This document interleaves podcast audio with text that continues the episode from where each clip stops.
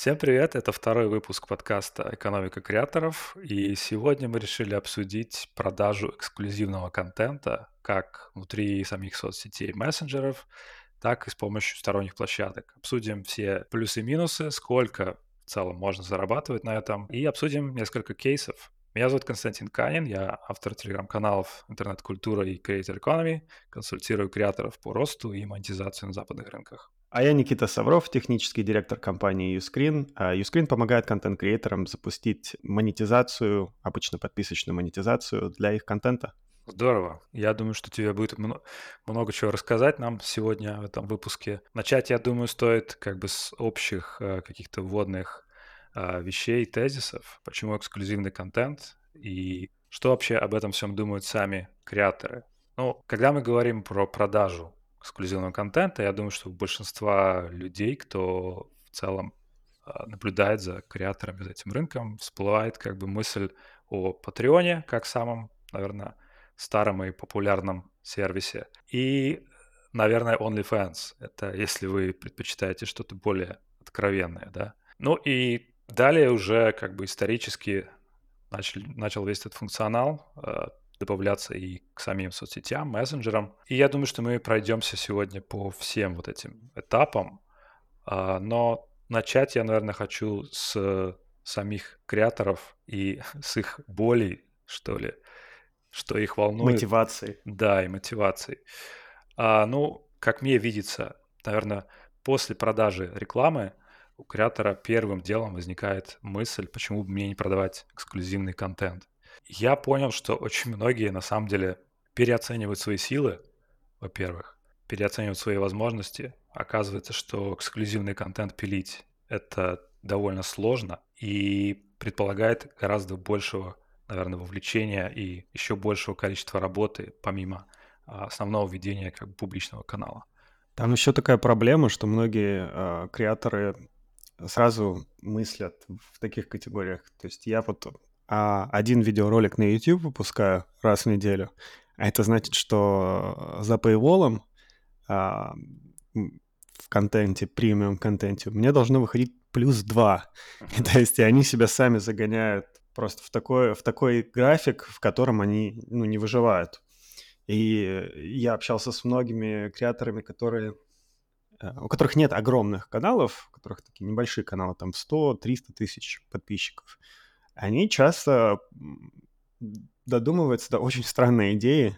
Я сейчас открою премиум канал и закрою YouTube канал, потому что ну, контент производить тяжело. Я сейчас переведу всю аудиторию на свой премиум и закрою YouTube. То есть они, они забывают о бизнес-составляющей, о том, что им нужно откуда-то аудиторию приводить, ну, что да. YouTube — это их э, верхушка их воронки маркетинговой, да, они об этом полностью забывают или просто не понимают в моменте этого. Особенно креаторы маленькие, у которых нет э, бизнес-менеджеров, э, CEO и тому подобных э, ребят, которые могут помочь им именно с организацией бизнеса.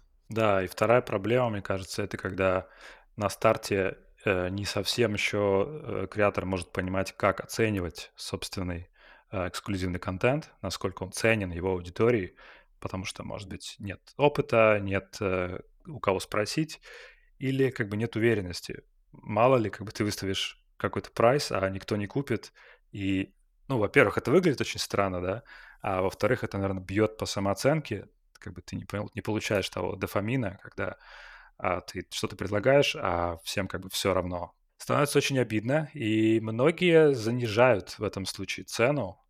Это тоже как бы становится долгосрочной проблемой в том смысле, что ты уже привлек людей условно за 5 долларов в месяц, и теперь ты понимаешь, что ради этих там 20, там 30 или там 100 человек тебе придется э, впахивать, да, создавать для них контент, а резко повысить цену ты уже не можешь, потому что, ну, это возвращается вот к старой теории про тысячу труфенов. Mm-hmm. Есть э, очень старый блокпост, э, в котором еще в те времена, когда никто не был уверен в том, что с помощью Патреона можно вообще деньги зарабатывать, когда это были дебаты по этому поводу. Была теория, что человеку, контент-креатору, нужно привлечь тысячу а, труфенов, которые платят 10 долларов в месяц, чтобы получить там финансовую независимость. Да, на тот момент там, в США 120 тысяч долларов в год, это было намного выше среднего household income, это было там 8-9 лет назад. Со временем эта теория чутка мутировала, появилась, э, появилась, появились сабсеты этой категории. И вот э, есть э, классный сабсет, это 100 raving fans. Это когда у тебя есть 100 человек, которые готовы платить намного больше, чем 10 долларов в месяц, mm-hmm. и выдавать тебе минимальный а, какой-то baseline доход, с помощью которого ты можешь существовать. Тысячу в вот. год примерно, и... получается, с этих 100 человек. И выходит да. то же самое. Угу. Да, то есть, э, ну, у кого-то это даже может быть и больше. И смысл в том, что для 100 человек в течение года ты, ты можешь как бы намного больше делать в плане того, что ты можешь уделять твое личное персональное внимание, ты можешь с этими людьми за, за год успеть встретиться с половиной из них, грубо говоря. А, особенно если ты живешь в какой-то большой метроэрии.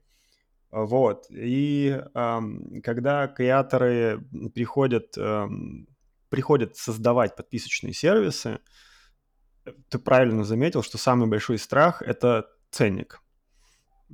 Потому что как сейчас происходит ценообразование в целом а, в подписочных сервисах? Ну, из того, что мы видим по, по Uscreen. А, даже видно по attribution. То есть люди просто копируют тех, у кого получается лучше, и делают цену чуть-чуть ниже. Все, вот э, логика э, ценообразования такая, она никак не относится к э, настоящим костам, mm-hmm. э, к стоимости производства контента, единицы контента для этого мембершипа, а, потому что, как правило, юнит-экономику креаторы не рассчитывают в большинстве случаев. Ну, то есть вот так дотошно, как э, это будут делать там какие-нибудь бизнесы и стартапы. И все ценообразование, по сути, палец в воздух. Вот такой, куда ветер подует, туда такой ценник мы и поставим. И как ты заметил, очень часто люди делают фатальную ошибку, они начинают с низкого ценника, а не с высокого. А, и с низкого на более высокий переходить намного сложнее, чем в обратном направлении. Да, и это нас приводит к тому, что в итоге те креаторы, которые все же умеют, наверное, имеют опыт подсчета как бы всей бизнес-модели того, что они задумали. А многие приходят к тому, чтобы продавать не ежемесячную подписку, а сразу же доступ, например, на год или на полгода, да, и таким образом они сразу же получают э, кэш от тех фанов, которые готовы присоединиться к комьюнити или там к их эксклюзивному клубу с контентом. Вот, и это наверное, в какой-то мере решает э, тоже проблему э, такой, скажем, неуверенности, что ли. Потому что когда ты на большое количество аудитории выходишь и предлагаешь им подписаться там за 3 доллара, э, и к тебе приходит э, условно 10 человек, да, это немного другое, чем когда приходит к тебе 5 человек, и каждый из них платит, например, 500 или 1000 долларов сразу же. И я думаю, что и взаимодействие с такими людьми внутри комьюнити тоже выглядит немного иначе. То есть это, это люди уже, они долгосрочно согласились на то, что, ну, согласились с тем, что их, у них есть мотивация, они видят ценность в том, что ты им представляешь, и они готовы с тобой быть как бы долго в этой истории. Вот, я знаю, что на вашей платформе тоже есть примеры, когда ты получаешь доступ долгосрочный, правильно? Да, верно. У меня даже есть э, креаторы примеры, хорошие примеры креаторов, которые а, вообще не предоставляют а, месячных подписок. А, есть такой чувак, а, Питер Крон. Он, он европеец, а, бизнес-тренингами занимается. И вот у него сид, по-моему, стоит в районе 3,5 до 5 тысяч долларов. И оплата за год. Вот, и никаких других возможностей оплаты нет. Для него это работает очень успешно. А, не могу сказать точную цифру, но это успешный проект. Я еще знаю, есть парень Джей Клаус, он а, тоже как бы около Creator Economy контент создает. И он вообще решил, помимо того, что он представляет только годовую подписку на его там, эксклюзивный клуб, он еще и ограничил количество людей, которые туда могут вступить. 200 человек, насколько я помню.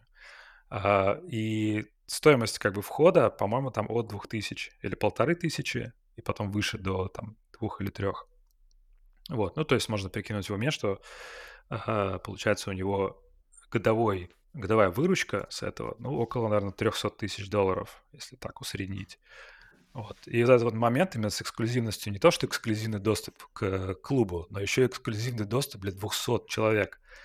Вот. И он говорит, что у него прям выстраивается очередь в waitlist, и как только кто-то не продлевает свою подписку, ну, приходит время, да, через год он не продлевает, то моментально продается следующее. То есть вот такого вот, мне кажется, вот о таком мечтают, я думаю, многие креаторы, которые наблюдают за тем, как можно свой эксклюзивный контент монетизировать. А, ну, давай мы, наверное, сейчас пройдемся немножко по э, социальным сетям и мессенджерам. А, я думаю, что всем как бы уже.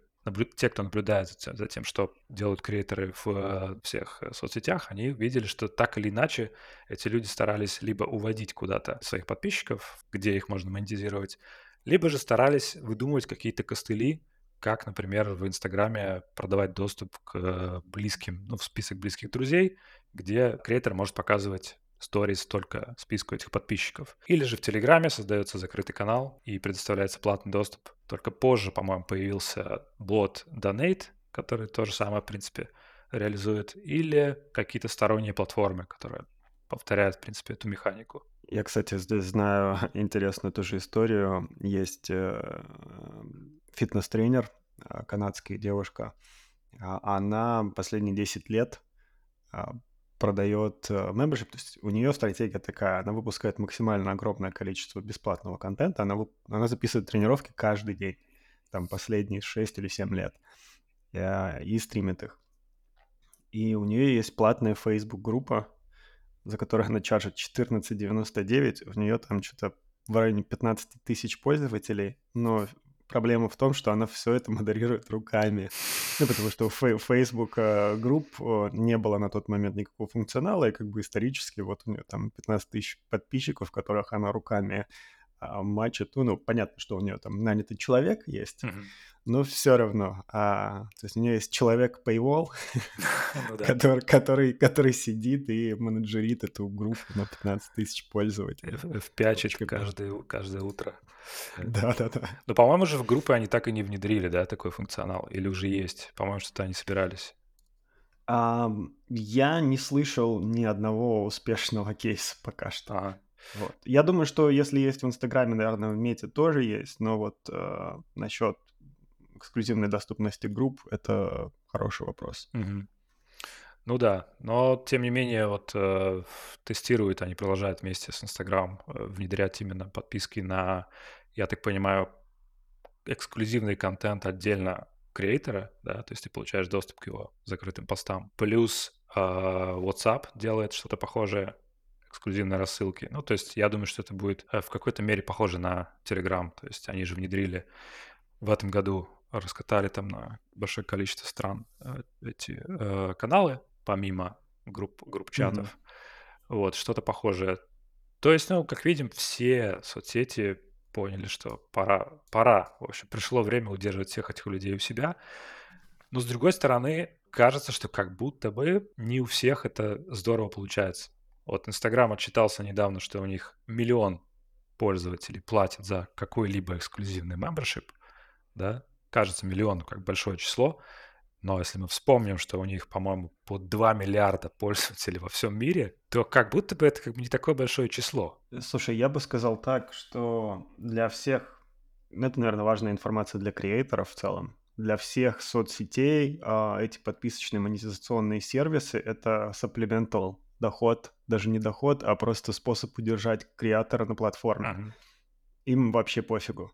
А, даже можно видеть, что большинство из соцсетей изначально запустили эти э, подписки с, э, с таким месседжем, что, а вот, ну, ближайший год, либо два, мы даже комиссию брать не будем. Ну, да, То есть да. у, них, у них настолько а, мощная уверенность в том, что это не будет а, каким-то бумом что они даже сами отказываются от инкома. Uh-huh. Вот. И да, можно, конечно, говорить, что они хотят поддержать контент-креаторов, но мне кажется, это, это бизнес, это не благотворительность, и э, за каждой инициативой там есть определенная стратегия. Здесь э, разговор ведется больше о том, чтобы удерживать аудиторию, удерживать как э, подписчиков, так и креаторов внутри экосистемы и лочить их максимально э, внутри экосистемы, э, потому что это выгодно, потому что Инстаграм, YouTube, ТикТок, они, они продают внимание, они э, платные продукты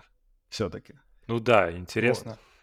И интересно, что вот если понаблюдать за платформами, а, которые вроде как себя стараются позиционировать как что-то альтернативное алгоритмическим соцсетям, то есть Patreon, например, Substack, то есть они преподносят себя как э, платформу, где алгоритма не существует, и у тебя, как у креатора, есть прямой контакт со своими подписчиками. Но в то же время, если вот понаблюдать за апдейтами, которые они делают, каким функционал, какой функционал они внедряют, получается, что они как будто стараются сами стать э, такими э, небольшими... Мини-инстаграмными. Ми- мини-инстаграмами, соцсетями, да. Потому что, ну, Patreon вот с недавним апдейтом, он же внедрил там и профили для подписчиков, и внутренние чаты, и у Substack появилась э, аналогичная Твиттеру лента Notes, она называется. Ну вот, кстати, насчет Патреона в этом плане для меня загадка, как это позиционируется, потому что, ну, это, по сути, опускается, не позиционируется совсем, потому что Patreon — это такая rebels а, такие, мы, мы вам все, все данные выдадим, мы вам дадим прямой контакт вашим подписчикам, uh-huh. и тут Patreon вводит бесплатный тир, бесплатный подписочный тир, но при этом контент-креатор не получает email а, пользователя, а, который да? подписывается на бесплатный, а, на бесплатный тир. И ты тут начинаешь думать, что Patreon в целом тоже не прочь быть эксклюзивным владельцем а, данных и эксклюзивным владельцем отношений между креатором и феном. Mm-hmm. Особенно в бесплатной версии. Соответственно, они лочат твой потенциальный подписочный лист. И это удивительный ход, потому что как бы весь подход Патреона как экосистемы для а, монетизации был изначально вот как раз в том, что Patreon тебе даст возможность прямого контакта. И тут такой довольно-таки интересный поворот. Но есть нюансы, как говорится. Прямой контакт да, у тебя вроде да. бы есть, да, можешь постить, можешь с ними где-то чатиться, но есть нюансы. Ну да, аналогично вот то, что ты упомянул, что не дает доступа к mail-листу, это вот самое, наверное, ужасное, что я в LinkedIn рассылках mm-hmm. встретил, это то, что тебе, по сути, не дается никакого доступа к твоим подписчикам, а, ну, к списку. Ты не можешь, не можешь его экспортировать, не можешь напрямую. То есть ты можешь пролистать весь список, да, и стучаться им лично каждому. Но вот что делать, если ну, ты хочешь куда-то... забыл член на платформе? Да, да, да. Если ты хочешь куда-то мигрировать. Ну, у меня нет доступа к этим, этим людям, нет их мейлов. Вот, тоже как бы неприятно. Мне очень смешно было увидеть первый раз интерфейс э, YouTube э, подписчиков, платных подписчиков на YouTube, uh-huh. э, когда там есть волшебная кнопка CSV экспорт. И ты такой, вау, YouTube дает возможность тебе данные скачать. Ты скачиваешь CSV экспорт, и там а, в нем айдишник канала и имя. То есть максимально бесполезная информация для экспорта, которой ты не понимаешь даже, ну, ну, зачем она мне нужна. Там нет имейла. В чем смысл этой кнопки вообще в интерфейсе? Ну да, странно. Э, ну, еще интересный, наверное, аспект, э, который тут можно затронуть, это что у Патреона и альтернативных платформ у них как бы тоже не то что разная целевая аудитория, но и разные креаторы, в принципе, их интересуют. То есть исторически так сложилось. Потому что Patreon уже часто меняется, но исторически всегда было так, что Patreon считался такой платформой для, э, знаешь, э, каких-то художников, независимых там артистов, музыкантов, которые ищут способы, чтобы их фанаты их поддержали. То есть они ищут спонсоров, патронов. В то же время, ну и да, и они платят, естественно, маленькие деньги потому что, ну, своя специфика. Но параллельно с этим появлялись платформы, которые вроде бы э, тоже предоставляют эксклюзивный контент и вроде бы тоже хотят предоставлять прямой доступ к аудитории для креатора, но в то же время они фокусируются на тех, кто уже создает полноценный бизнес на своем контенте. Вот, к примеру, как Uscreen, Kajabi. То есть это либо продажа каких-то курсов, э, разных тренировок, которые профессионалы записывают, либо же доступ к комьюнити. И тоже здесь нужно понимать, что если нас слушают ребята, которые такой продукт пилят или хотят создавать, что рынок на самом деле очень широкий, и креаторы тоже очень разные бывают, и у них очень разная аудитория, которая хочет разного контента. И поэтому здесь нужна, я думаю, тоже, мы вначале упомянули, хорошенько просто проанализировать, что вообще ты готов продавать, за какую цену и какова это, в принципе, ценность этой информации, которую ты продаешь. Мне кажется, тут самое важное, э, это тот момент, когда ты должен думать не как контент-креатор, а ты должен думать как э, все-таки предприниматель. Мгм. И вот, вот этот пивот момент такой, когда тебе нужно понять, что ты будешь создавать продукт, а соответственно, если продукт будет плохой, то его не факт, что его не будут покупать, да, потому что у тебя есть аудитория, а, но он может загубить тебе возможность продажи последующих продуктов твоих, и человек может получить это клеймо инфобизнесмена знаменитое а, и потерять доверие аудитории.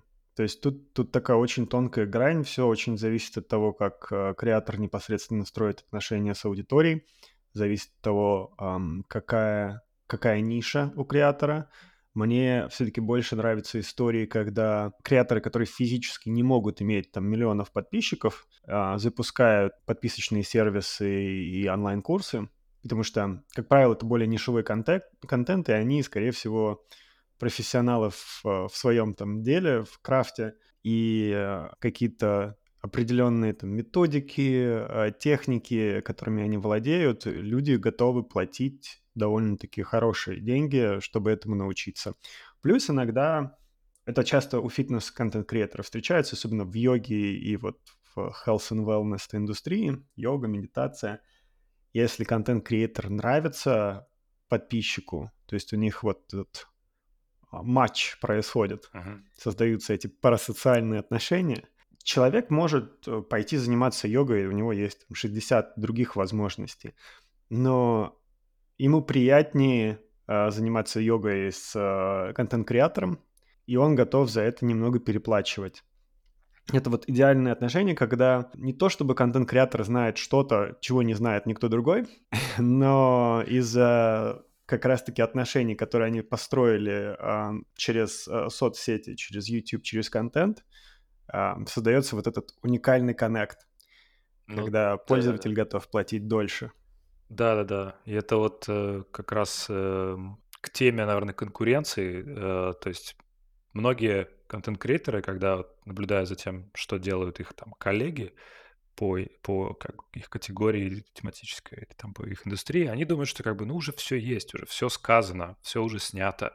То есть, ну, я что, я очередной э, йога-тичер или там очередной там человек, который там преподает что угодно, там на YouTube рассказывает, и я буду это монетизировать, но уже же все это есть. Вот. И они упускают многие именно вот этот фактор симпатии, да, фактор того, что... Да, это он очень важен, да. очень важен. То есть каждый, наверное, кто э, чему-то обучался вот в своей сфере, в своей профессии, повидал кучу разных курсов на одну и ту же тему, и ты понимаешь, что как бы из десятка разных там э, тренеров, э, учителей, только один тебе, в принципе, симпатичен, и поэтому его или ее контент заходит прям очень круто. Тебе хочется продолжать, хочется слушать, учиться и так далее. Ну, это опять же, мне кажется, то же самое, когда мы говорим там про, не знаю, какие-то базов, базовые знания, да, есть там, репетитор по английскому языку.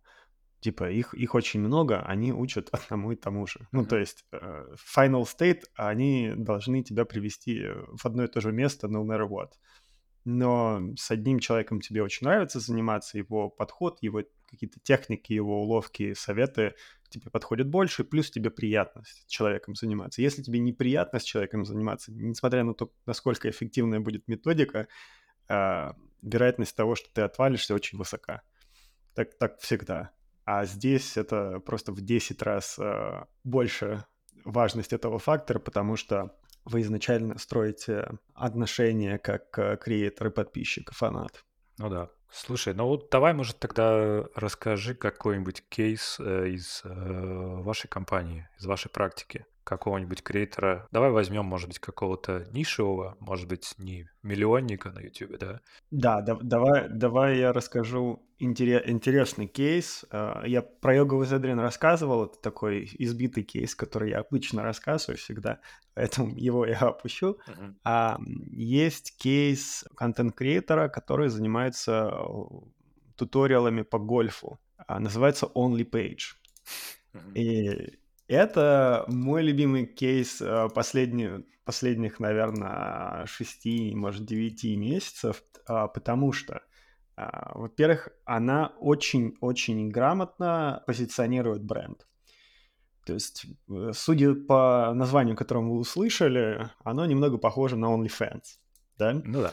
А, это стратегическое выбранное название. Чем занимается девушка? Девушка занимается туториалами по гольфу. Она а, в колледже была... В, это как...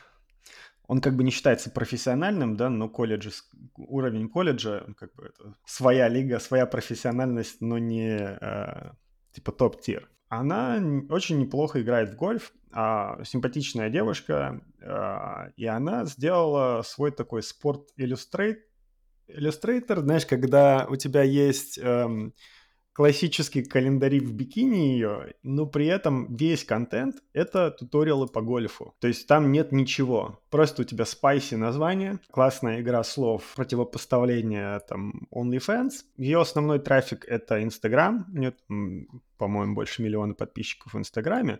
Но в YouTube она довольно-таки маленькая, то есть в YouTube 300, 350 тысяч. Так вот, а, аудитория, которая к ней приходит с YouTube, она остается намного дольше, чем с Инстаграма. Потому что в Инстаграме ее аудитория просто подписывается, потому что она симпатичная девушка. А в Ютубе аудитория подписывается из-за туториалов по гольфу в первую очередь. То есть там вот этот микс э, длин, длинных видео, э, ее привлекательности и непосредственно туториалов, которые интересны, за которыми человек приходит, работает вообще эффективно максимально когда эти люди приходят и подписываются уже а, на membership. Да, второе, второй, да, это вот такой просто очень интересный кейс, она очень круто с точки зрения маркетинга зашла. А из Инстаграма у нее очень высокий черн, потому что люди приходят и думают, что это OnlyFans, uh-huh. подписываются на месяц, через месяц отваливается, потому что оказывается, что она вовсе-то и в одежде показывает гольф-туториалы. То есть, ну, все очень, очень, очень скучно внутри для ожидания реальности не мачится у людей.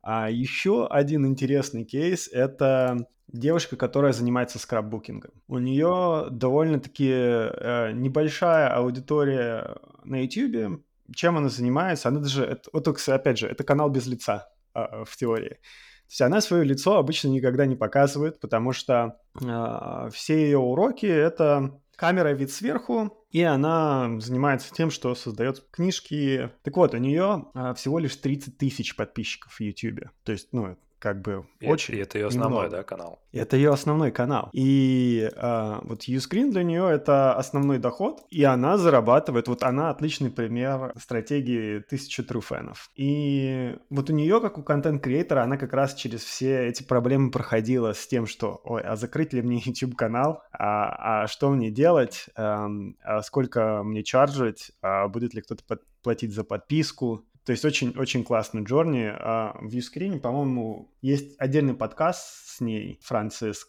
э, девушка. Очень толковая, очень умная, а, но при этом просто отличный показатель того, что не нужно иметь там сотен тысяч подписчиков. Я вот смотрю, что у, нее даже, что у нее даже количество просмотров как бы в районе полутора тысяч на вы... Да, на, да, да, на, супер нишевой контент, супер нишевой контент.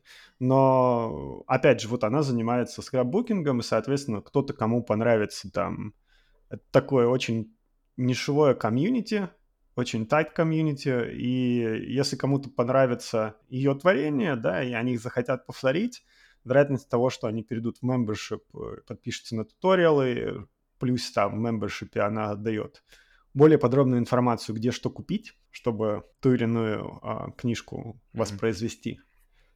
Интересно. Это работает. Да, интересно. Вот, и она, и она начинала с продажи курсов как раз-таки вот тоже, потому что она изначально не понимала, насколько у нее большой обширный мембершип получится. Она решила что начнет с того, что просто создаст там единичные какие-то курсы будут продавать. Она, по-моему, продавала на Гамроуде даже, если, не, если я правильно помню. Это уже просто давненько было, до ковида даже. Вот, то есть она one-off делала одно платное видео где-то, размещала его там за 10 долларов, и кто хотел, приходил его и покупал. Uh-huh. Вот. А сейчас это все на юскрине в, в каталоге. Тоже очень классный кейс, который показывает, что не надо иметь там миллионов подписчиков, даже сотен тысяч подписчиков, чтобы покрыть какой-то базовый доход, чтобы заниматься любимым делом. И вот здесь вот казалось бы, что именно для таких контент-креаторов был создан Patreon. Да, да, кстати, первая мысль сразу же. Да, вот, вот есть такое ощущение в голове, когда ты вспоминаешь эти презентационные видео э, CEO Patreon, что вот, вот, вот этот же человек, специально для него Patreon-то создан. А, но, а, как показывает практика, вот она более бизнес-ориентированная. Она хочет знать и имейлы подписчиков, она хочет иметь прямой доступ к ним, она хочет собирать дополнительную информацию про их предпочтения, и она не хочет, чтобы Patreon собирал дополнительную информацию про, про их предпочтения и оставлял ее себе. Uh-huh.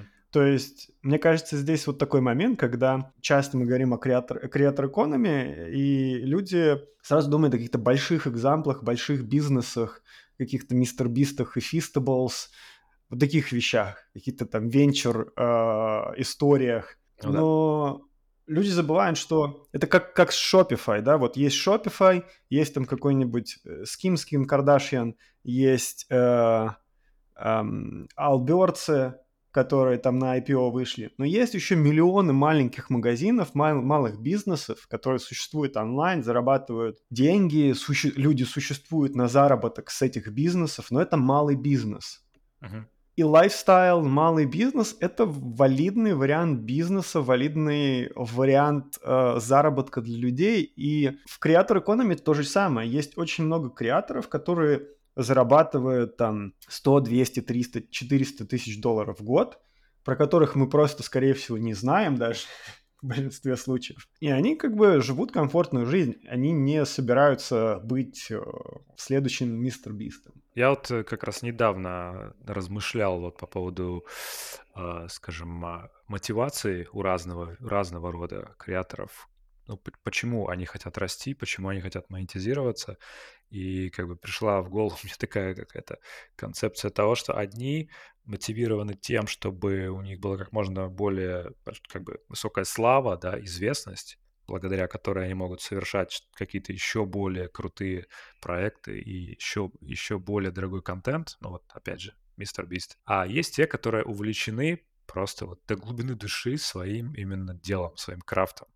И они не заинтересованы в том, чтобы быть супер популярными, потому что многие понимают сейчас уже мы живем в такую эпоху, что далеко не каждый захочет быть, например, популярным в Твиттере, да, когда тебя все обсуждают и промывают, так сказать, все какие-то твои скелеты в шкафу, а в то же время им хочется иметь свое комьюнити, своих единомышленников. Их может быть немного, но с ними супер комфортно, и с ними хочется дальше что-то творить, взаимодействовать.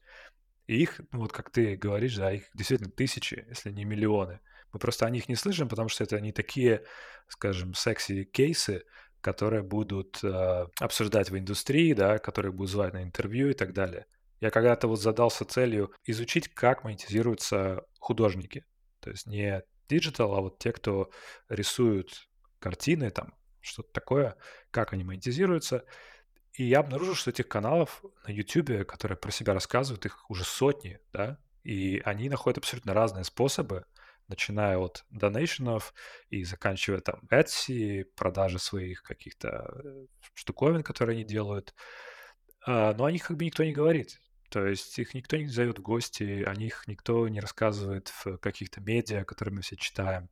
Может быть, только изредка о каких-то, кто выстрелит в ТикТоке но их много, и они обеспечивают себя э, нормальным доходом, при этом продолжают делать то, что им очень нравится. Да, мне кажется, еще такой момент, э, когда мы говорим о креаторах в целом, а, в отличие от других малых бизнесов, э, креаторы — это бизнесы, которые называются multi-skill. То есть у них, как правило, есть возможность создавать несколько разных потоков дохода. Это может быть и какой-то супер lightweight merch, да, а, с какими-нибудь патронами, э, патронами, платформами э, типа Force Wall, которые помогают делать достаточно качественный мерч.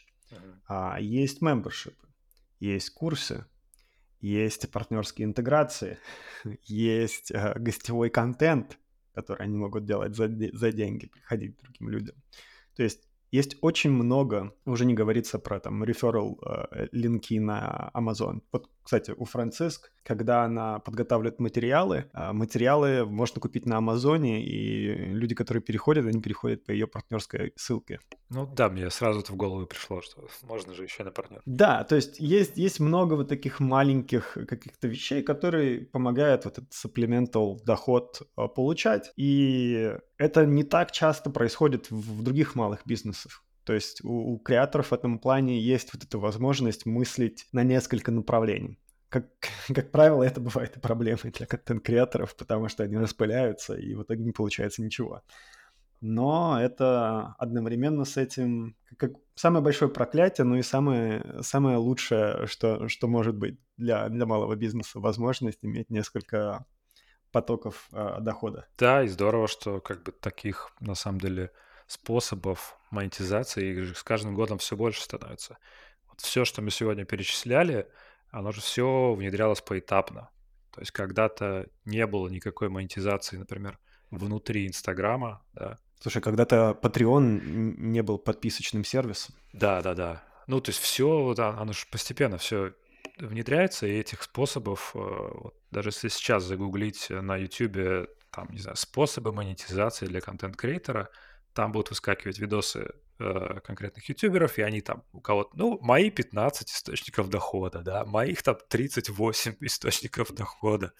Э, ну, и ты смотришь как бы с удивлением, а оказывается, что там действительно какие-то источники дохода. Где-то больше, где-то меньше, кто, какой-то источник основной, какой-то дополнительный. Но этот дополнительный может, например, не требовать вообще никакого твоего участия, как вот, опять же, аффилиейт э, ссылки здорово, в общем, что это все а, так развивается. интересно, что нас ждет вообще в, даже в следующем году. А, потому что, возвращаясь опять к нашим любимым соцсетям, были вот эти фонды для креаторов, которые, которыми они пытались заманивать. Теперь они трансформируются, приходит что новое. Facebook внедряет инструменты для донейшена, для эксклюзивного контента и так далее и тому подобное. Ну и все платформы, опять же, Uscreen, да, и все остальные. Надеюсь, что все будет дальше развиваться. И очень крутая тема. Я думаю, что мы к ней еще вернемся через какое-то время, потому что все, что мы проговорили, оно может быть уже не очень актуально через несколько месяцев. Сто процентов. Еще эм, очень, очень интересный момент, э, который хочется обсудить, возможно, даже отдельным подкастом, это а, монетизацию в OnlyFans, потому что успев пообщаться с э, несколькими крутыми менеджерами я понял, что OnlyFans — это не подписочный сервис. И это, это большой, большой переворот сознания, когда со стороны ты думаешь, что это подписочный сервис, альтернатива Патреона, но на самом деле а, подписоч, подписочный сервис, вот именно сама подписка для большинства а, креаторов там — это метод валидации а, подписчика. То есть э, проверки серьезности подписчика. Намерение. Вот да. намерений. Да, да. Вот, вот да. Т- такой paywall, как э, сито, по сути, работает. Основной доход не, из под, не, не от подписки. Угу. От личных сообщений я слышал, да, что очень большая доля. Да, да, да. И там очень много разных стратегий, э, разных технологий, я бы даже сказал. То есть там есть технический стек сверху, отдельно есть множество компаний, которые занимаются автоматизацией, роботизацией DM-ов. Это прям отдельный большой мир, э, про который не слышно ничего и не видно, потому что такой топик, про который никто слишком сильно не распространяется, да, пока ты не встречаешься с человеком, который именно занимается частью бизнеса, является там, либо в процессе участвует. Просто о таких нюансах, скорее всего, никогда не узнаешь. Это очень удивляет, потому что OnlyFans — это огромный бизнес, огромная индустрия. Здорово. Это был э, тизер от Никиты. Э, у нас будет следующий, один из следующих выпусков, который, я думаю, мы посвятим э, именно OnlyFans.